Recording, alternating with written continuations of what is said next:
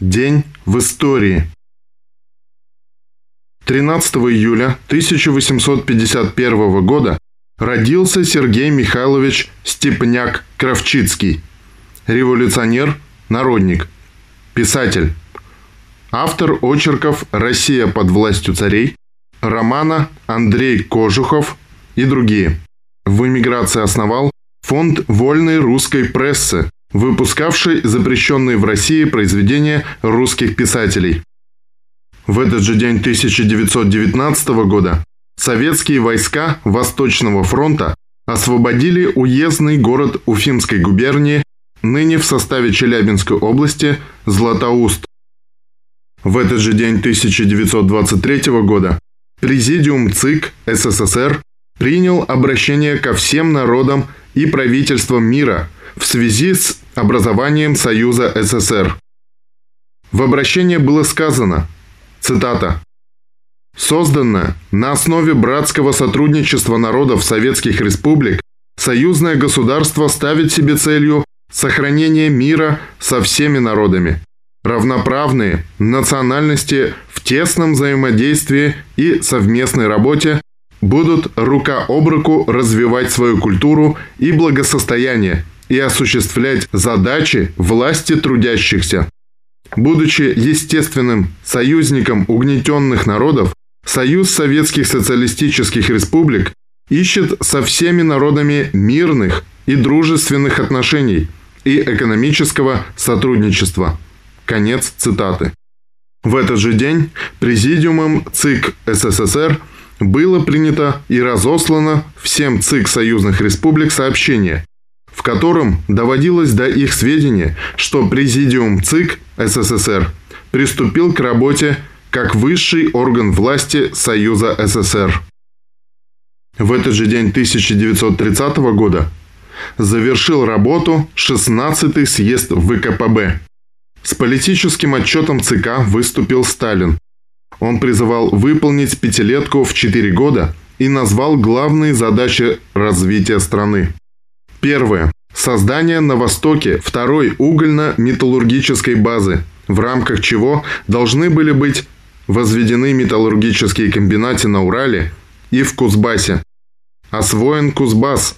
Построенный тракторный завод в Челябинске, машиностроительный в Свердловске, автомобильный в Нижнем Новгороде, комбайны в Новосибирске и Саратове и так далее. Второе. Создание крупных сельскохозяйственных предприятий. Третье. Решение кадровой проблемы. Четвертое. Борьба с бюрократией. Пятое. Систематическое повышение производительности труда. Шестое. Проблема снабжения.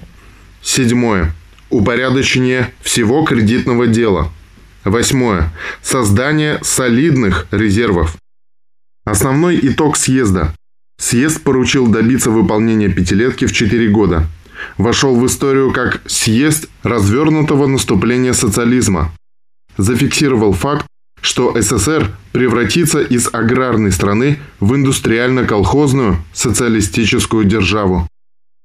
13 июля 1961 года было утверждено положение о гражданской обороне СССР, которое определило создание системы обеспечивающей защиту населения и народного хозяйства от ракетно-ядерного, химического, бактериологического оружия, проведение спасательных и неотложных аварийно-восстановительных работ в масштабе всей страны.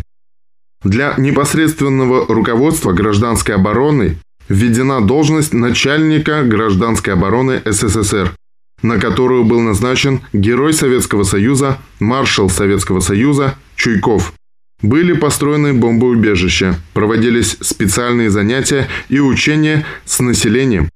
С 1991 года бомбоубежища и другие объекты гражданской обороны заняты рыночниками под склады. Учения проводить некому, да и дорого это стало. В этот же день 1964 года Китай объявил Хрущева в капиталистических методах управления страной. 13-15 июля 1964 года Четвертая сессия Верховного Совета СССР шестого созыва приняли законы о пенсиях и пособиях членам колхозов, о повышении заработной платы работникам просвещения, здравоохранения, жилищно-коммунального хозяйства, торговли и общественного питания и других отраслей народного хозяйства, непосредственно обслуживающих население –